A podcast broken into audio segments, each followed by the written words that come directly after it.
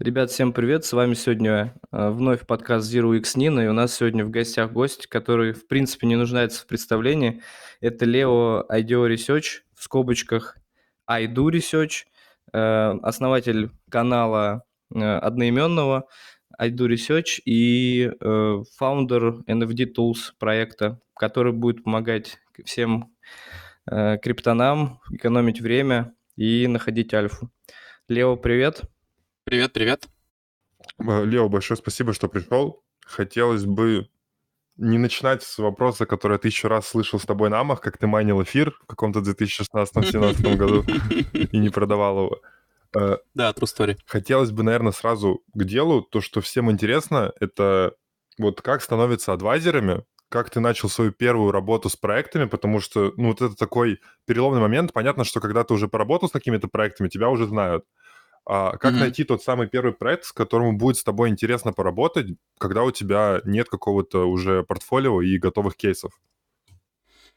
Слушай, ну мой путь был в адвайзинг достаточно простой. А, я начинал как инфол просто, ну то есть мы попали, не помню, с каким-то падом, одним из первых, по-моему, Launch Zone это был лаунчпад. Я очень долго долбил их за то, чтобы давать аллокации, потому что, да, у них выходили проекты, очень хорошо стреляли. И как бы там общение было в пустоту, и потом в один момент я как-то поймал их э, без дева.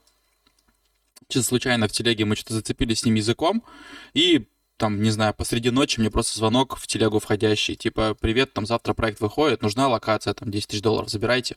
Мы такие, окей. А, забрали Алоку, что-то разговорили с ними, сказали, что можем помогать по СНГ в целом, не просто по одному каналу, а в целом по СНГ. Для них это было интересно, и мы как бы начали вот помогать им. Потом они сделали интро на какой-то другой лаунчпад, там те сделали интро на третий лаунчпад, кого-то там а, типа Kite, у меня был тогда Челик в команде он их привел, вьетнамцев. Ну и типа вот таким образом мы начали работать с практически всеми, наверное, лаунчпадами, как э, calls manager. Ну то есть типа как э, не человек, который там посты делает, да, а человек, который анбордит инфлов, отвечает за то, чтобы эти инфлы сделали там свою работу, сделали свои посты, ну и типа раскидывает между ними аллокации. То есть наша работа с проектами, она вообще не вынуждала никак эти проекты даже озвучивать на канале. То есть в целом мы там ну, могли писать, могли не писать, нас никто не спрашивал, чтобы проект был на канале IDEO Research. Но типа мы выстраивали работу как calls менеджеры с вот с Redkite, CDFI, DAOMaker, LaunchZone, кто там еще был? Ну, короче, там лаунчпадов, наверное, 6 или 7 было в то время. А потом сошлись, э, как бы начали нормально уже общаться с представителями этих лаунчпадов. Зачастую они очень близко к SEO, там, не знаю, CBDO, CMO. А, и тогда начались истории с тем, что лаунчпады начали сами инкубировать проекты. Ну, а так как мы отвечали за СНГ покрытие, образно говоря, то к нам приходили, типа, сразу напрямую, типа, вот SEO, допустим, лаунчпада сделал интро, а, создавался с нами чатик, и мы там обсуждали, допустим, как, как, как мы можем помочь по СНГ, где мы можем сделать какие посты. А, ну, типа, изначально вот, наверное, в этом ключе мы начали интегрироваться, а потом просто, ну, типа, наверное, мой какой-то энтузиазм формата того, что я ну, мне было интересно, короче, в своей жизни разобраться с токеномикой, вообще, как она устроена, почему там вот это здесь, а вот это здесь, и почему такие значения вон там пишутся. Ну, я, знаешь, начал на этой почве, типа, просто у проекта спрашивать, а почему вы там в метрике поставили вот это, допустим, а не сделали вот так? Ведь так будет лучше, допустим, чем вот так. Ну, и, типа, ко мне начали чуть прислушиваться, такие, типа, ну да, окей, натуре прикольно, да, почему нет, там, здесь мы прочитались, допустим, здесь это не учли. И так, наверное, я пришел в адвайзинг, то есть э, токеномика и СНГ анбординг стали вот для меня такими двумя, типа, знаешь, постулатами, э, за которые меня анбордили первые проекты. А потом в целом как-то возможности, наверное, расширились, и мы познакомились с другими колл-менеджерами по другим гео, там, по Латам, по Корее, по Китаю, по Вьетнам, и в целом, типа, могли много чем помочь проектам, включая, там, не знаю, Dex э, Protect э, при залитии ликвы, включая какие-то интро на бирже, а, все, наверное, кроме фандрейза. Ну, то есть фандрейзом мы особо никогда не занимались, и как бы проекты не проталкивали никуда в плане того, что нам нужны бабки, помоги нам их собрать. Но все остальные моменты, там, мы, типа, могли помочь каким-то советам и так далее, потому что мы сами оставались в рынке, сами там что-то, не знаю, в каких-то активностях участвовали, примерно понимали, что заходит комьюнити, что не заходит. Ну и примерно, ну, не примерно прекрасно понимали все ставки бирж, кто что спрашивает, на какие условия можно кого прогнуть и как это сделать. То есть вот это мой путь был такой в адвайзинге. Ну, как я понимаю, это было вот перед бычкой, когда биток стал стоить 60, и принципе... Это было начало Earn угу. истории всей этой, да-да-да, это была осень. И вот насколько проектом это важна была СНГ-аудитория тогда, и вот насколько им интересно СНГ сейчас, когда тот же Суи просто бреет все СНГ, там, Украину, Беларусь, Россию без разбора. То есть насколько СНГшные ребята нужны проектам? Да, они и сейчас нужны, просто тогда не было ситуации, которая произошла после этого, да, 23 февраля. И тогда, типа, анбординг СНГ э, никак не, там, не знаю, коррелировал с твоим политическим взглядом или с чем-то еще. Понятно, что СНГ — это важная часть аудитории. Там, типа, это топ-3, топ-5 гео в мире в целом по криптоаудитории. И оно нужно любому проекту, как ты ни крути.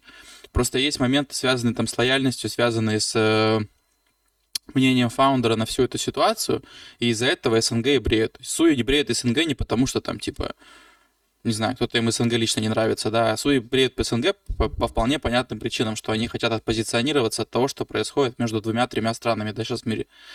Поэтому и тогда не было такой проблемы, и как бы, ну, СНГ отличный рынок был, и хороший актив мы показывали. Проблем вообще никаких не было. Ну, то есть стабильно там в тех проектах, в которых мы работали, там СНГ входило в топ-5 по активности. И Сегео. Ну, а вот сейчас СНГ нужно проектам, ну, не, не такого уровня, как Суи, а, условно говоря, вот проекты с лаунчпадов, когда у Maker, может быть, чуть похуже. Им интересно СНГ? Да, конечно, аудитория? нужно, поэтому они не, не режут, никто из них СНГ не режет. То есть они вообще в целом от аудитории не отказываются. Угу. Слушай, а у тебя какая аудитория была на тот момент, когда ты начал э, заниматься адвайзингом? То есть э, со скольких подписчиков, условно? Вообще не помню. Ну, типа, вот, э, если честно, я спроси меня про канал, там про подписчиков и все, я как бы количество подписчиков, может, раз в неделю трекаю и все. То есть я, ну, типа, не... Э, ну, канал не является источником дохода, э, канал не является каким-то способом монетизации, поэтому я, если честно, ну, типа, не, не упарываюсь жестко вот по, там, не знаю, супер какой-то там идеям по монетизации или супер идеям по ведению или там трекингу подписчиков и переживанию за каждого там подписчика, кто подписался или отписался. Мы за это время там, ну, реально три раза рекламу закупили в самом начале и все. Ну, просто вот мы сталкивались с Димой с тем, что нам говорят, вот у вас русская аудитория, это нам не интересно, у вас маленькая аудитория, хотя вот у нас около 700 тысяч, ой, тысяч сказал тоже, около 700 подписчиков, и в основном там все такие, э, там, из VC ребята, фаундеры стартапов. Ну, ты буржу не объяснишь, понимаешь, э, бурж-проекты, они все смотрят на цифры, то есть они привыкли видеть, что в Твиттере у канала, допустим, там, или у инфо 100 тысяч подписчиков, и у него ретвит, образно говоря, стоит там 100 баксов. И они с этими метриками приходят в СНГ. А мы в СНГ очень долго объясняли проектам, что типа нельзя сравнивать аудиторию Твиттера и аудиторию ну, канала. То есть у меня были тогда метрики, допустим, по некоторым проектам, где, ну, можно было отследить активность моего комьюнити, там, покупки какие-то, либо что-то еще. Я как бы эти метрики шарил спокойно вначале и говорил, вот, там, не знаю, фаундер проекта, вы можете прийти к нему и сказать, сколько от этого там пришло человек. Ну, то есть у нас были прям такие хорошие цифры, за которые можно зацепиться. И после этого мы там, не знаю, там, с DAO-мейкером какой-нибудь там airdrop launchpad, либо там на... Короче, я к тому, что, типа, мы долго работали над тем, чтобы показать, что, ну, типа, цифры сравнивать нельзя, и даже у нас там при, не знаю, ну, сейчас, допустим, вот если посмотреть стату а, по каналу, открыть ее и посмотреть за последние посты, ну, вот есть, типа, 1900 ретвитов, 1800 ретвитов, ну, типа shares, да, это считай ретвит. Ты когда показываешь эту стату, они как бы очень сильно удивляются, типа, вау, как так? Поэтому цифры, ну, это такой момент, что не все догоняют, что в телеге, как бы, на, в нормальной нативной телеге цифры не значат качество или не значат там эффективность. А тогда вопрос следующий. Вот как вы от адвайзинга пришли к своему фонду, IDEO Research фонд, как я помню, он назывался. Почему вы к нему пришли? И как я понимаю, сейчас он не очень функционирует. Это было как больше просто брендинг или вот с чем это связано? Ну, а, а типа это фонд был такой, семейный, то есть мы не привлекали деньги, мы не шарили никому локации Просто мы работали и забирали на себя локу полностью, ну, какую нам давали, допустим, или какую мы запрашивали. Потом с кем-то, я не помню, разговаривал, по-моему, Максом из ZBS Capital, а, с криптодифером. И он говорит, а что вы, типа, просто брендинг не сделаете? Ну, как бы вы все равно инвестируете в проекты. Просто сделайте бренд какой-то, чтобы, ну, типа, вы где-то будете светиться там на лого и на всем остальном. Мы такие, окей. То есть у нас не, были, не было там больших локаций, мы не забирали там, не знаю, по 200, по 300 тысяч проектах, но мы не шарили никуда. То есть мы инвестировали тупо свои деньги, мы прекрасно понимали риски того, что мы делаем, и как бы чувствовали себя комфортно. никому ничего не продавали и никому ничего не предлагали вне. Ну, то есть сейчас, сейчас фонд условно работает, вы продолжаете заносить проекты, но просто не светите это, ну, вам это не интересно. Да, да нам и не нужно, видишь, то есть, короче, э, ведение страницы фонда это очень, ну, типа такая история, э, особо не нужно. Объясню почему. Потому что все локи шарятся по приватам, по телегам и по теплым контактам. Ну, то есть люди, рынок, он маленький на самом деле. И типа через два-три, через одно даже рукопожатие ты можешь найти абсолютно любого человека, образно говоря, в рынке, кто тебе нужен. Поэтому не знаю, сайт фонда как портфолио, то есть меня никто ни разу не спрашивал, а покажите ваше портфолио. То есть там 80, даже 90, наверное, процентов сделок, это которые приходили к нам, это люди, которые уже писали, допустим, и говорили, вот там такой-то человек про вас сказал, либо вот этот человек сделал интро, либо какой-то чатик создали общий. Типа нам нужна такая-то помощь, готовы предложить такую-то локацию. То есть мы в холодную никогда не искали никого, поэтому нам не нужно было там упарываться, знаешь, сильно по э, неймам на сайте. Поэтому мы что-то подобавляли, подобавляли, и потом посреди бычки вообще забили на это. Смотри, было бы интересно узнать вот кейс со Степаном, как вы туда пришли, как это вообще получилось, потому что проект, ну, реально был топ-1, угу. и для меня было удивлением, что туда пустили каких-то СНГ ребят, как так получилось. Слушай, на Степан сделал интро хату из Доумейкера, это семья Доумейкера, мне, мы создали чатик отдельный, поговорили с ними за СНГ, а, я могу тебе даже сказать, когда мы сделали чатик первый с ними. Сейчас найду. Это, короче, это было 27 января. Вот, типа, чат создан. А, мы что-то с ними вколили, мне Джерри, это, наверное, их SEO или кто это. В общем, показал на звонке Прилу, показал, как она работает. А, а, ну да, он и я, он это типа два кофаундера, вот они оба в этой группе. Короче, а, показал, как это работает, что-то мы с ним поговорили, ну и типа я такой, знаешь, успешно забил, потому что, да, не особо пахло там каким-то Binance и всем остальным. И спустя какое-то время, а там нужно было еще ходить, типа, в этом приложении и так далее. А в Москве что-то погода была говна. Ну, типа, ты не побегаешь, ничего, там, очень скользко и так далее. Ну, и спустя какое-то время, чуть-чуть погода там пофиксилась, там, не знаю, на начале, наверное, февраля. Я что-то снова с ними вышел на контакт, говорю, ну все, типа, я готов потестить вашу прилу. Они мне скинули там кроссы, по-моему, с дисконтом, не знаю, 50% что ли купили, там 10 или 20 кроссовок. Я что-то потыкал, посмотрел, и тогда у Олега Ректовальщика вышел пост о том, какой это проект говна, типа вообще там не стоит ему уделять внимание, мусорка и так далее и тому подобное. Я что-то потестил, посмотрел, мне как бы зашло. Ну, типа, прикольно. Если я, допустим, человек, который бегает и сам занимается этим, какая разница, с чем мне бегать, да, бесплатно мне бегать, либо бегать там за бабки. Мы начали что-то с ними общаться, в то время у них было, наверное, and flow был человек 50 или 60 по глобалу. А, я смотрю, что в чатах инфлами, ну, типа, вообще тишина просто стоит. Но мы что с ними пообщались, обсудили с ними в целом СНГ покрытие, поговорили про инфлов, поговорили про какие здесь сорсы работают в России, а, типа, вообще, как можно выходить на комьюнити, там что-то пару-тройку колов мы с ними сделали, и как бы все окей. Я там что-то дропнул, по-моему, один пост, и как бы мы так, знаешь, в режиме формата там каких-то апдейтов с командой, типа, что у вас нового, что у вас нового. И потом дропается новость про Binance, э, и просто в этой группе 60 человек остается там 15. Потому что они всех срезали, то есть они 60 человек, допустим, заонбордили за Алоку, а потом всех, кто был в инактиве до новости о Binance, всех срезали. И там остается, типа, там 15 человек, допустим, в группе. Сейчас в этой группе, я тебе скажу, сколько, типа, после того, как они порезали всех э, с алоками, в этой группе сейчас 13 человек. Типа, вот 13 человек имеют алоку, грубо говоря, до сих пор. Ну, с учетом того, что здесь еще ребята из Тимы сидят. Uh, и все, и мы начали, типа, общаться очень плотно с ними, на самом деле, там, по метрикам, по всему остальному, потому что у нас самих кроссовки были, и как-то вот, типа, на такой ноте мы, наверное, продружились с ними месяцев, наверное, 9 или 10. Что-то помогали им там по поводу введения новых механик и всего остального. Но потом у нас возникли разногласия несколько раз подряд, и, ну, как бы так, мы очень откровенно с ними поговорили. То есть, ну, типа, я не боялся высказывать свою позицию, потому что, ну, мы с ними едем очень давно уже.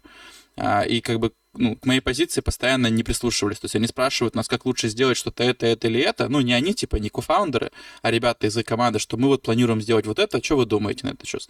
Мы, допустим, пишем, что это идея говна, а они потом это выкатывают. Ну, типа, какой смысл у нас спрашиваете, если, ну, у нас комьюнити, там, да, было в тот момент что-то тысяч, по-моему, 15, что ли, свое собственное комьюнити СНГшное. И как бы у нас есть экспертиза того, что происходит среди комьюнити. Если вы не прислушиваетесь к, к мнению, зачем вы тогда его спрашиваете? Ну, что-то мы несколько раз так не очень удачно поговорили, ну и типа так, знаешь, на, наши отношения встали около на паузу. Сейчас мы продолжаем там чуть-чуть там периодически с ними переписываться, что-то обмениваться какой-то информацией. А лока как бы она была, так и осталась. Но активного, скажем так, участия в проекте мы не... э, Ну, короче, мы не... Активно, короче, мы там не участвуем. А можешь подробнее рассказать, вот в чем заключается работа по анбордингу инфлов? Э, Почему проект сам не может просто взять, написать тайнфлам, они им скажут цену, А он не знает рынок. Ну вот смотри, допустим, ты SEO проекта, тебе нужно привести корейскую аудиторию, куда ты пойдешь? ну тут да, есть проблема. Вот. И для них СНГ такая же боль. То есть они понимают, что в СНГ есть аудитория, но они не понимают, кому идти, они не понимают, как отличить. Ну, во-первых, это еще Телеграм, да, это вообще другой сорс. Типа нужно как-то понять по телеге, где живая аудитория, где не живая аудитория. Поэтому для проекта это боль. Зачем вам типа бегать э, и согласовывать 100 инфлов, если можно прийти к одному человеку, который решит всю эту боль, который заанбордит инфлов, распределит локации, сделает отчетку, все сделают посты, грубо говоря, ему на один кош ты скинешь локацию, он еще эту локацию раскидает. Типа ты покупаешь сервис. А когда у тебя проект и бычка, и у тебя там каждый день, знаешь, на счету там проекты за неделю клепались, то, конечно, за этот сервис люди готовы платить. Там, в токенах, в стейблах, в локациях бесплатных и во всем остальном. А какие порядки сумм у разных проектов? Вот сколько ребята готовы заплатить стейблом за то, чтобы ты решил их боль, условно, на СНГ аудиторию какую-то? Слушай, мы тогда стейблы не брали, мы брали фри токены. Ну, то есть, зачем мне брать стейблы, если стейблы сегодня стоят x1, и завтра будет стоить x1, Мгм. а лока сегодня стоит э, бесплатно для тебя, а завтра она стоит x30, образно говоря. Плюс ты на какую-то там, не знаю, никто же не знал, когда бычка закончится, ты на какую-то около там зарплату садишься. Понятно, что 99% от, ой, это не знаю, 90% в то время от ТХ первой свечки не перебивали, но остальные 10 перебивали там и доживали до второго, третьего, там четвертого разлока. Там Блоктопия очень долго кормила, нормально кормила. Там с, грубо говоря, а, если у тебя есть алока там 5000 долларов в Блоктопию, то с каждого разлока ты получал по, сейчас скажу тебе сколько, Э, по 130, по 120 тысяч долларов примерно. И таких разлоков было там 3 или 4. Потом это все начало на нет, на нет, на нет идти. Ну, это неплохая такая получка. Ну, я про это же и говорю, да, хотя блоктопе, как бы там, ну, на этапе э, нашего, нашей с ней работы, работа вообще не выглядела э, как ок проект. Причем я прослакал, короче, заполнение KYC для них, и меня SEO их пушил, типа, пожалуйста, не забудь, типа, заполнить KYC. А я такой, блядь, ну, может, скинуть их вообще к херам. Но в итоге он пропушил, мы там KYC заполнили, нас с ними CDFI познакомил. И типа, все окей. И потом они выходят и просто улетают там в космос на тысячу иксов. А почему так происходит? Вот у тебя был большой опыт уже, как я понимаю, на блокфолио, и ты думал, что, ну, можно даже скипнуть KYC, зачем мне это надо? А получилось так, что проект там 1300 иксов вроде вышел. Э, Вот за счет чего это происходит? В каком моменте все ломается, и проект выходит 1000 плюс иксов? Слушай, все упирается в очень жесткие локальные комьюнити, в которые они попадают. Вот Блоктопия попала в очень хорошее корейское комьюнити, в очень хорошее китайское комьюнити.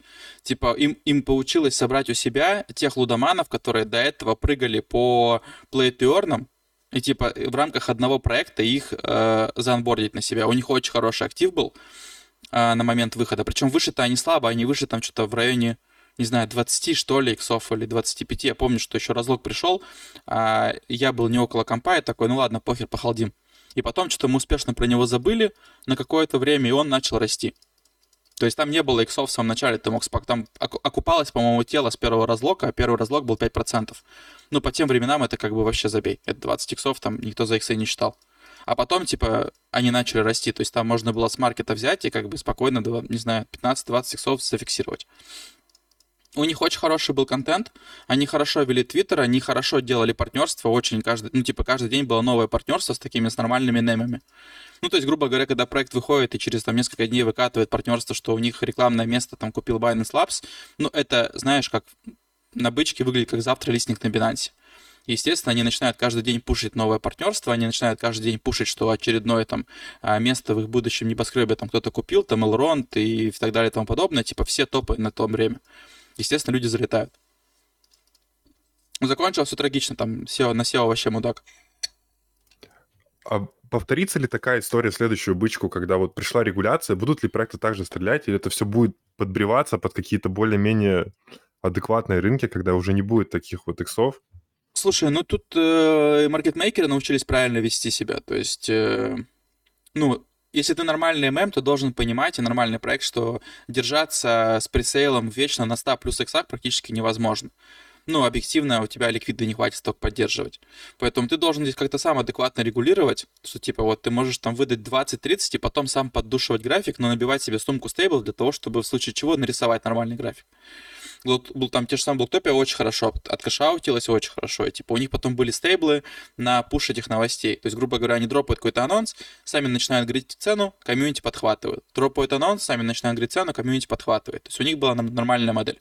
Я не думаю, что сейчас повторятся истории с 1000 там плюс иксов, просто потому что, а, нет такого количества ликвида в рынке, и должны быть какие-то супер вертолетные деньги, чтобы этот ликвид снова появился, либо там биток должен сотку пробить, либо что-то еще. Ну, а во-вторых, э, люди научены горьким опытом уже того, что они сейчас, ну, очень так скептически многие относятся к покупке чего-то на вторичке без, э, там, не знаю, ожидания осмотрения на проект хотя бы, хотя бы месяц, сорян. То есть какие-то такие шар, типа, которые были на Project Seed, которые были на Блоктопе, и что там еще хорошо улетало, я уже забыл. Наверное, вот эти два проекта больше всего улетели, потому что и те, и те, ну и тот, и тот дал по косарю иксов. А, и Блоктопия, да, она запускалась на Кукоине, причем, по-моему, она запускалась вторая после Project Seed, и они еще успели зайти вот э, в это оверликвидность Кукоина, потому что Кук в то время потратил очень много денег на привлечение новой аудитории с Азии, и еще у них не было конских рейтов за листинг, они там листили что-то, по-моему, 1200 за 300 баксов, то есть, ну, типа, прям вполне ок вообще рейты были. И вот они залетели и собрали сливки с Кукоина. Но ну, если Project Seed там дауны, которые как бы ну, радовали, что они показали 1300 иксов, но не понимали, что им дальше делать с этими иксами, и у них вообще было ноль, ну типа ноль кэшаута было на листинге, то Блоктопия сделала более адекватно. Они сами зарезали себе иксы, ну искусственно типа зарубили их. Что-то в районе сотки они, по-моему, там резали до 20. И потом просто эти стейблы начали пампить цену. Ну, вообще скучаешь по тем временам? Конечно, прикольно было. Не, это прикольно, это прикольный этап жизни, но ты просто как бы э, проходишь его и вырастаешь другое. То есть, если вернется бычка, ну, наверное, мы снова поучаствуем во всех этих историях, потому что это, ну, в первую очередь, это бабки. Нетворк, он остался, нетворк, он живой, и просто сейчас мы не инвестируем практически ни во что, что нам предлагают. Но если бычка придет, почему нет? Ну, поугарать снова можно. Ну, то есть у тебя нет таких э, четких э, критериев, типа хороший проект, значит, инвестируем, там плохой проект, значит, тоже инвестируем. Тот, тот же с тобой Степан, э, ты же, наверное, понимал, что это пирамида, вот, но все равно же как бы участвовал. То есть для тебя не важно, приносит пользу проект или нет? Я вот... Слушай, ну пирамидой сложно назвать его, типа Волкин тоже пирамида? Я Волкин скипнул, кстати. мне, мне... А, ну вот если посмотреть на график Волкин, то ты увидишь стейбл. Причем увидишь стейбл на протяжении последних 9 месяцев, образно говоря, по цене. И вот ребята умудряются балансировать между buy и sell pressure. Ну, типа, они умудряются и правильно это делают. То есть Волкин в плане стабильности супер стабильный проект в long term, супер стабильный. Такой же один в один, как Степен. Просто они понимают игровую механику, они понимают, как можно с юзерами работать, и они понимают, что важно э, не показывать там овер больших иксов и жестко не дампиться, что человек заходит в проект, видит, что последние 9 месяцев цена стабильна. И он такой, окей, я могу делать какой-то прогноз там окупаемости и всего остального. Степан просто попал на волну хайпа и очень жестко, очень жестко его расширили в СНГ. Ну, у тебя есть какие-то еще примеры э, проектов, которые плюс-минус похожи на Волкин или которые сейчас только билдятся? Потому что по ощущениям, что только вот какой-нибудь Степан э, прогремел э, за вот эту криптоаудиторию, да, то есть у меня там даже знакомые были, которым там 60 плюс лет, и они ходили с этими кроссовками. Да, так потому что это круто же, ну типа это и есть adoption, по факту. Ну вот есть еще какие-нибудь проекты? Ну, то, что сейчас пилится, это больше именно для веб-3 аудитории, как мне кажется. Угу. Разве это не хорошая точка для входа вот на медвежке начинать общаться с такими зародышами проектов, которые не особо много поднимают, но искать среди всего этого что-то интересное, чтобы на бычке получить иксы какие-то, вот эти свои локи захолдить надолго. Слушай, ну тут, тут, наверное, тут ты должен понимать, что сейчас у тебя есть куча возможностей, но объективно, куда ты можешь потратить свое время. Если мы говорим про то, что тратить время на поиск проектов, которые потом могут дать иксы, а иксы, если ты, ну, чтобы ты понимал, зависят не только от идей.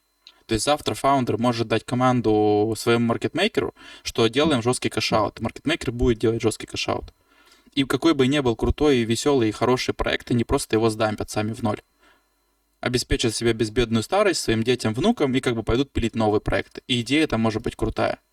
Но одно решение может эту идею укатать в пол. Ну, то есть, чтобы, ну, я уже несколько раз это говорил, чтобы вы понимали, проекту проект зарабатывает бабки не на этапе того, что они там через год получают свои разлоченные токены команды. Они зарабатывают бабки на этапе листинга.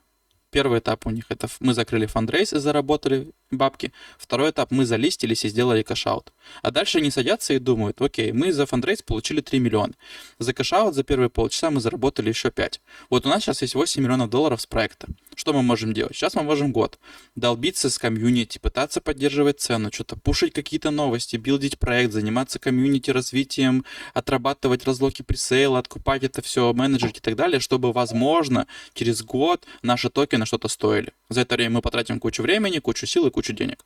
Либо второй кейс, мы эти бабки берем, кладем в карман, садим на проект команду там за десятку баксов, которые делают вид, что проект дальше билдится, развивается и все остальное, и идем пилить новых таких два или три проекта. Ну, у тебя есть ответ, почему фонды инвестируют в такие команды? Они же все прекрасно понимают, то есть тот же самый там А16Z. Потому что бычка, они тоже зарабатывают. Ну, типа, все льют первые разлоки. Я тебе могу сказать на, на пальцах, короче, одной руки перечислить фонды, которые реально не льют. Все остальные льют, и многие льют очень грубо. Например? Анимока практически не льет. У Анимоки было очень много проектов, они забывали про 20% из них.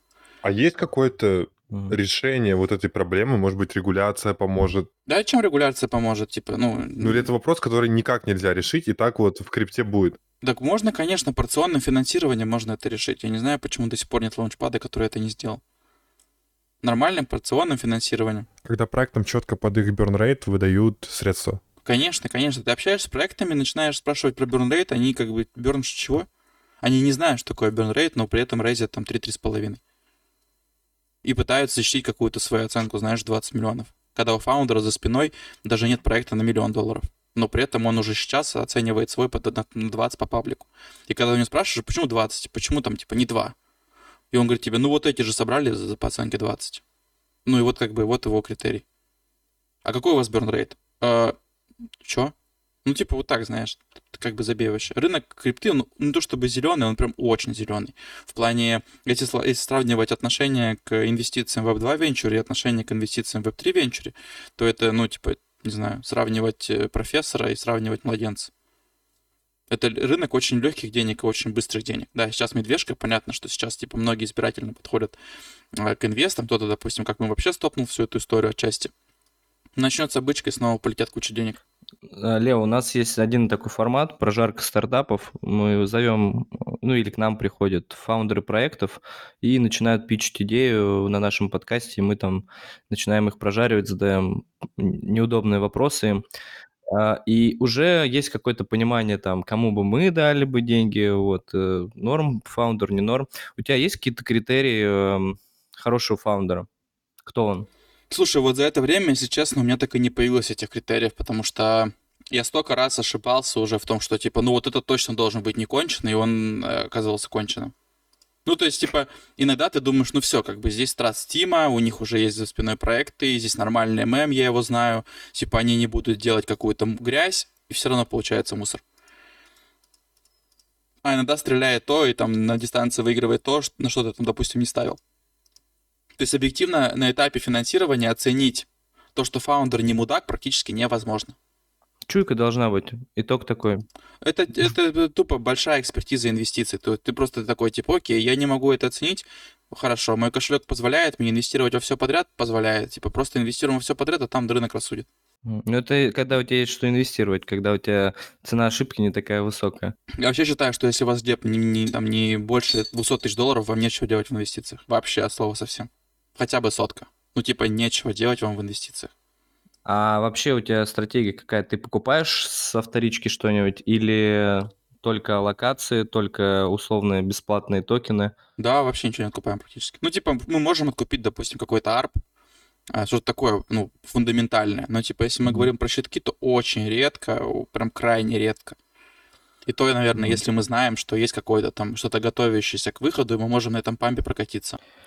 То есть мы угу. сейчас, ну, типа, ничего не откупаем с рынка, потому что, ну, как бы, на таком рынке это вообще rekt история. Угу.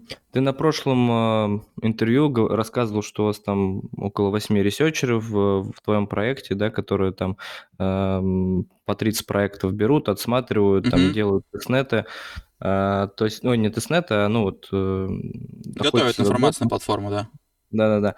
Ну, вы, получается, одновременно тоже и тестируете всякие новые проекты. Ну, конечно. Ну, мы сейчас больше, больше, наверное, в это ушли, в плане того, на что тратится наше время сейчас, то это либо абуз каких-то активностей, либо NFT. Ну, то есть, типа, вот два наших сейчас направления, типа, куда мы тратим время. Мы сами гоняем активности и билдим NFT. Ну, вот смотри, вот э, у меня такой вопрос. Эм, вот куча людей, да, там с СНГ комьюнити покупают подписку. Да, кстати, вот потом чуть позже расскажешь, да, про проект, про свой. Покупают подписку NFD, и получается там альфа, вот эта, она общедоступная. И все будут выносить э, вперед ногами эти проекты. И мне кажется, что тогда и реварды как-то, ну, поменьше будут у ну, проекта. Слушай, ну я не думаю, что типа чел, а, ну, короче, мы поработали уже с бурш аудиторией, с СНГ аудиторией. Многие все равно, ну, люди по себе, сами по себе ленивые.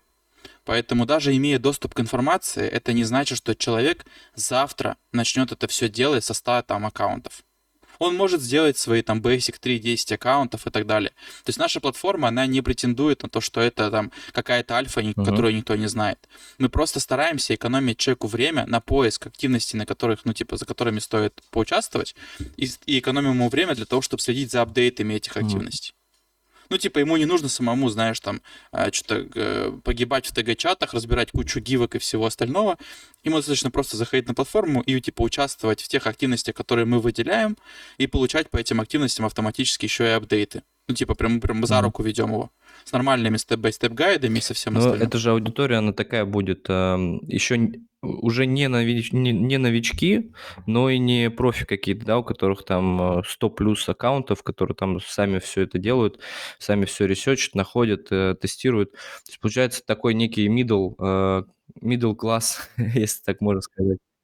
Ну, наша аудитория это те челы, которые попадают, допустим, в крипту и теряются от количества информации mm-hmm. в ней. Ну, типа, просто вот они тонут в информационном шуме. Они готовы разбираться, они хотят разбираться, но они просто тонут в этом. Он там, допустим, три дня не заходил в телегу, зашел у него в каждом чате там по 3000 сообщений, биток два раза сложился в цене, два раза вырос, что-то вышло, что-то соскамилось, где-то сделали снапшот, он просто такой, а чё, как, как в этом во всем угу. разобраться? И вот это наша аудитория. Ну, это да. Я расскажу сейчас э, забавный случай, связанный как раз-таки с твоим каналом. Я думаю, тебе будет интересно услышать.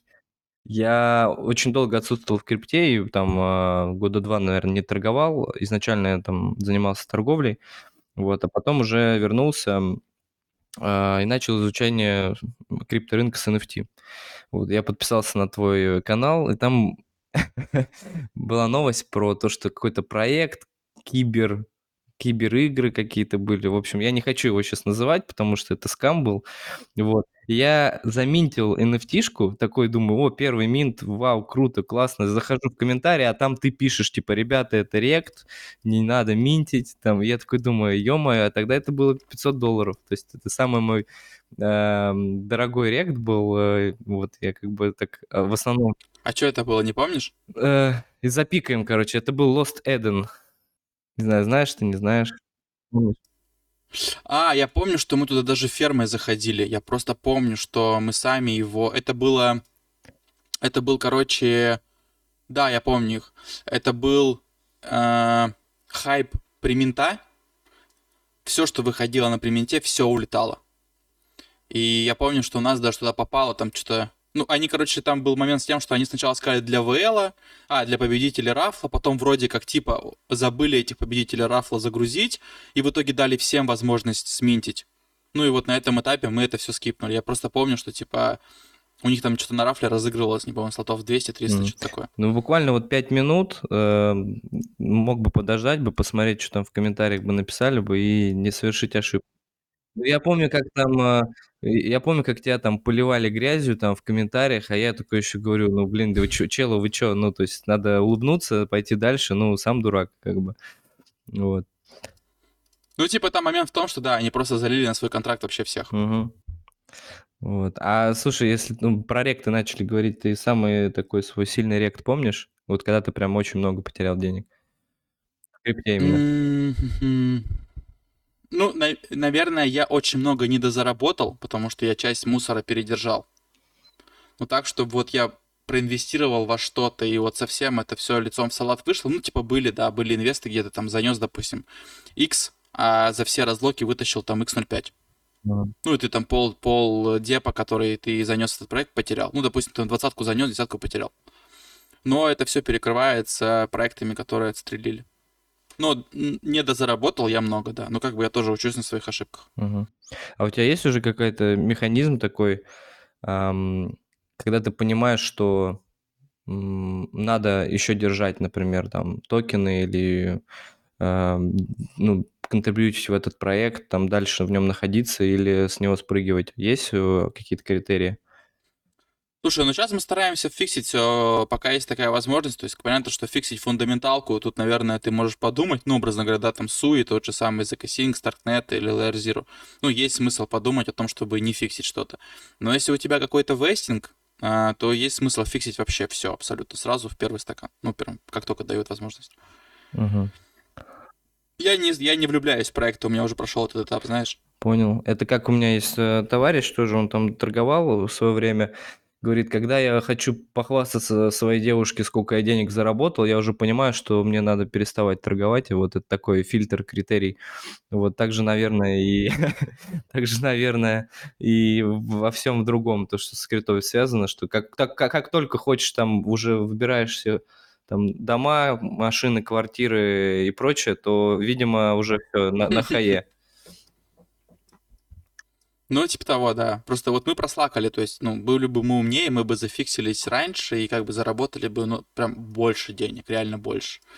Ну, типа, тут такой момент, плюс еще большое количество проектов, плюс еще мув с тем, что, ну, бычка идет, и, типа, все растет, и это тебя очень сильно расслабляет, что, типа, ну, завтра же рынок в один момент не закроется, а он бах и закрылся. И ты такой, ну, это, наверное, отскок, сейчас будет отскок. Он все ниже, ты такой, ну, сейчас точно будет отскок. А он ниже, ниже, ниже и ниже.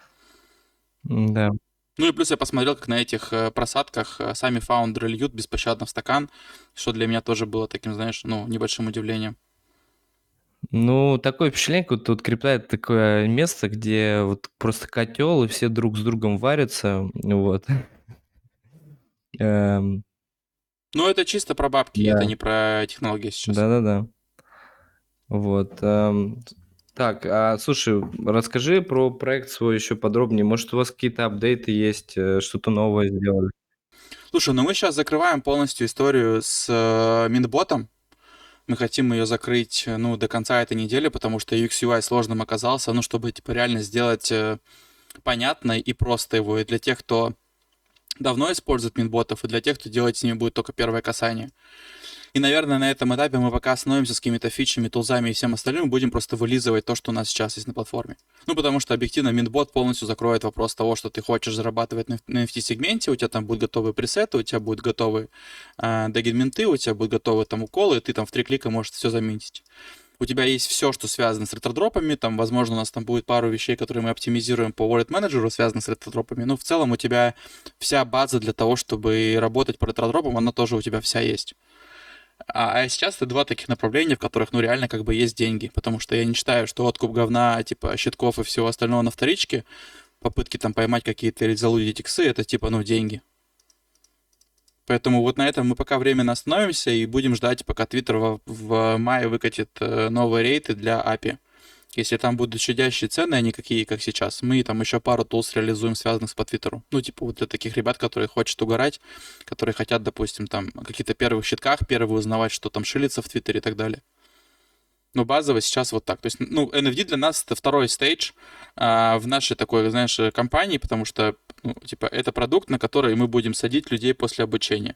Наша целевая аудитория а, в целом это люди, которые не криптовые но дропать просто обучение и, типа, знаешь, дальше их собирать в какой-то приватной группе, это мусор идея. Объясню почему, потому что она, опять же, не решает вопросы информационного шума. То есть чел, опять же, вылетает, допустим, на, там, на неделю из скрипты, приходит, и он видит в этом чате там 5000 сообщений. И вот его ноль мотивирует вообще в этих 5000 сообщений разобраться, потому что там ничего не структурировано, там, типа, куча флуда, обсуждение чего-то, что уже не актуально и так далее. А NFD даст возможность здесь после обучи человека садить на платформу, которая дальше его будет вести ну и типа моды, там, комьюнити и все остальное в этой платформе, они будут просто помогать ему в этом во всем разбираться. То есть мы там, планируем, ну, к июню, наверное, выкатить обуч и вот срастить его полностью с NFT. Сначала потестим это все на СНГ аудитории, потом будем это транслировать в бурж. Обучение будет просто помогать э, находить навигацию какую-то в NFD э, проекте в твоем, правильно? Нет, это будет в целом криптовое обучение, но которое построено на базе NFD. Ну, то есть, типа, не просто челу рассказать, типа, что такое MetaMask, как купить токен на Binance и все остальное. Рассказать, типа, ему в целом, как устроена крипта, рассказать ему про основные направления, и потом ему в целом показать, что такое NFD, как с помощью NFT можно вливаться в маркет, как участвовать там в событиях, что такое NFT рынок, что такое минбот и все остальное. Типа постепенно, постепенно его погружать в крипту. Что многие, кто приходит в крипту, типа, ну, там, они как бы приходят, знаешь, в рамках одного какого-то направления. То есть, если они прошли обучение тому трейдера, грубо говоря, они потом остаются в направлении трейдинга. Если они прошли обучение тому чела, который хантит ретардропы, то как бы они в этом и остались. Но ликвидность рынка, она же перетекает из э, ниши в нишу, да? И очень глупо чела обучить только чему-то конкретному одному.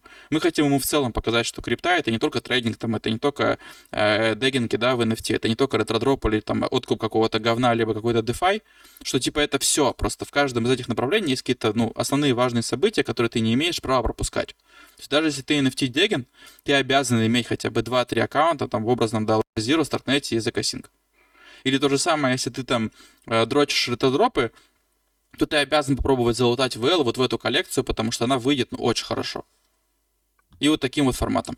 А, слушай, ну вот смотри, у вас обучение будет такое, то есть по активностям в крипте. А вы не думали, например, взять, э, открыть обучение там людей Web3 специальностям, там, не знаю, эм, как стать амбассадором, маркетинг в крипте, там, ну вот, вот такие какие-то классические вещи из Web2 перенести просто на Web3? Или это пока, ну, еще рановато до этого? А, а что это даст? Ну, типа, окей, чел понимает, что как стать амбассадором. И вот он заходит в амбассадорку, дрочит, дрочит год от Суи, и потом а, получает за это кепку и футболку. Или он заходит в Zeta-Chain, дрочит этот Zeta-Chain, набивает себе большое количество поинтов, а потом ему говорят, ну вот у тебя на выбор микроволновка, либо разлог на 10 лет вперед. И он такой, прикольно, крипта, кайф. Ну, то есть, что... Э, ну, например, не амбассадора, а программиста, например, на кого-нибудь там... Слушай, ну это какие-то профильные очень вещи, типа, это прям очень профильные вещи, и по факту, а, ну, типа, всякие говнопроекты, они ищут всех на Fiverr. Если мы говорим про нормальные проекты, то у них кортима именно разработки зачастую является кортимой проекта.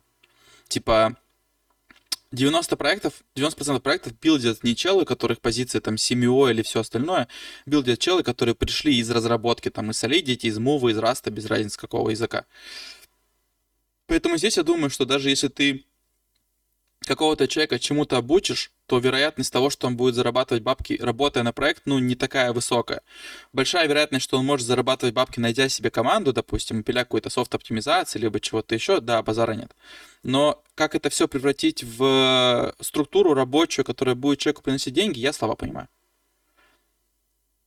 Ну, то есть это прям обучение с нуля. Ты прекрасно понимаешь, что обучать человеку билдить что-то, допустим, или кодить, но это должен быть еще психотип человека, расположенный к этому. Типа его психотип должен позволять ему 8 часов в день заниматься однотипной монотонной работой.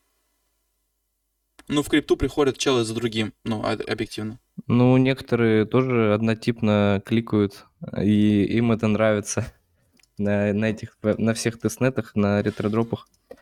А, ну, действительно, я согласен. Но, типа, он на себя работает, понимаешь? То есть он, типа, в этом случае работает полностью на себя и на свой карман. И он прекрасно понимает, что потраченное время сегодня может завтра либо вообще не окупиться, либо дать, ну, очень хорошую сумму денег. Угу. Поэтому люди сбиваются в команды, что типа они просто ну, сегментируют процессы, кто-то занимается одним, кто-то занимается вторым, кто-то занимается третьим. Плюс, когда ты работаешь в команде, это мотивирует тебя там, не тратить время просто так, это мотивирует тебя типа больше вовлекаться во все происходящее и так далее. Угу. Дима задает вопрос, к сожалению, не может э, сам его задать. Почему на свои бабки билдите проект NFT-шный, а, например, не взяли, не привлекли средства там от э, каких-нибудь инвесторов? У вас много связей. Да потому что не хочется делать токен мусорный, да, ненужный токен не хочется делать, хочется сделать нормальную монетизацию, понятную там модель инвестировать, ой, понятную, короче, модель монетизации всего этого, и потом уже на бычке выходить какой-то на раунд финансирования. То есть мне здесь очень прельщает модель Нансена, которые при том, что зарейзили 70 миллионов, не имеют никакого мусорного токена, который бы тянул их проект вниз. У них была понятная монетизация, они нарисовали модель, они запичились на бычке, собрали деньги и дальше масштабируют свой проект. Добирают стартапы, расширяют команду и так далее. То есть мне вот эта модель, она ближе. Чем модель собрать бабки под, под какой-то никому не нужный токен, потом этот токен дропнуть и еще воевать с его откупом и со всем остальным.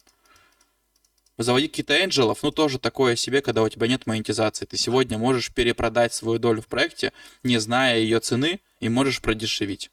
Типа, мне команда позволяет содержать команду, я как бы ее содержу команда вся заинтересована в конечном успехе проекта, они, типа, все имеют, там, каждый имеет свой процент от конечной монетизации, поэтому, типа, всех все устраивает. Пока мне карман позволяет, я вот как бы этим занимаюсь. А есть ли вообще какой-то план как раз-таки продать именно equity и тем самым масштабироваться, то есть создав, создав некий тех стартап, потому что я периодически думаю о том, что много наблюдаю на рынке в последнее время какие-то подобные мотивы, то есть многие пилят обучение, но никто не хочет почему-то делать какой-то огромный, классный тех-стартап. Ну, то есть, хотя вроде предпосылки очень хорошие имеются. Да, да, рынке. конечно, конечно. Ну, типа, это и есть конечная цель. То есть, это, грубо говоря, NFT, превратить какой-то, знаешь, типа около инкубатор. Потому что много прикольных команд, они пилят много разных прикольных проектов, даже не завязанных на токене, и нуждаются в инвестициях. И под какие-то интересные условия эти инвестиции можно давать.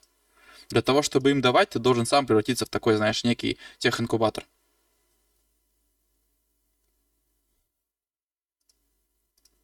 Ну и плюс, когда у тебя есть понятная... Ну, короче, чем э, круто, когда у тебя есть монетизация. У тебя есть понятный cash flow для обеспечения своего бернрейта. По этой причине мы там не дропнули платную NFT-коллекцию и все остальное. То есть нет проблем, допустим, там дать э, 500 человекам доступ по одному эфиру lifetime. Но ты загоняешь себя в ограниченный бюджет, который не дает тебе масштабироваться. Потому что когда у тебя закончатся бабки на разработку, которые ты привлек за счет продажи NFT-сейла, ты встанешь. Поэтому любой про- про- проект, который выходит в рынок с NFT-сейлом за Lifetime Pass, он обречен к тому, что через год у них там через полтора закончатся бабки.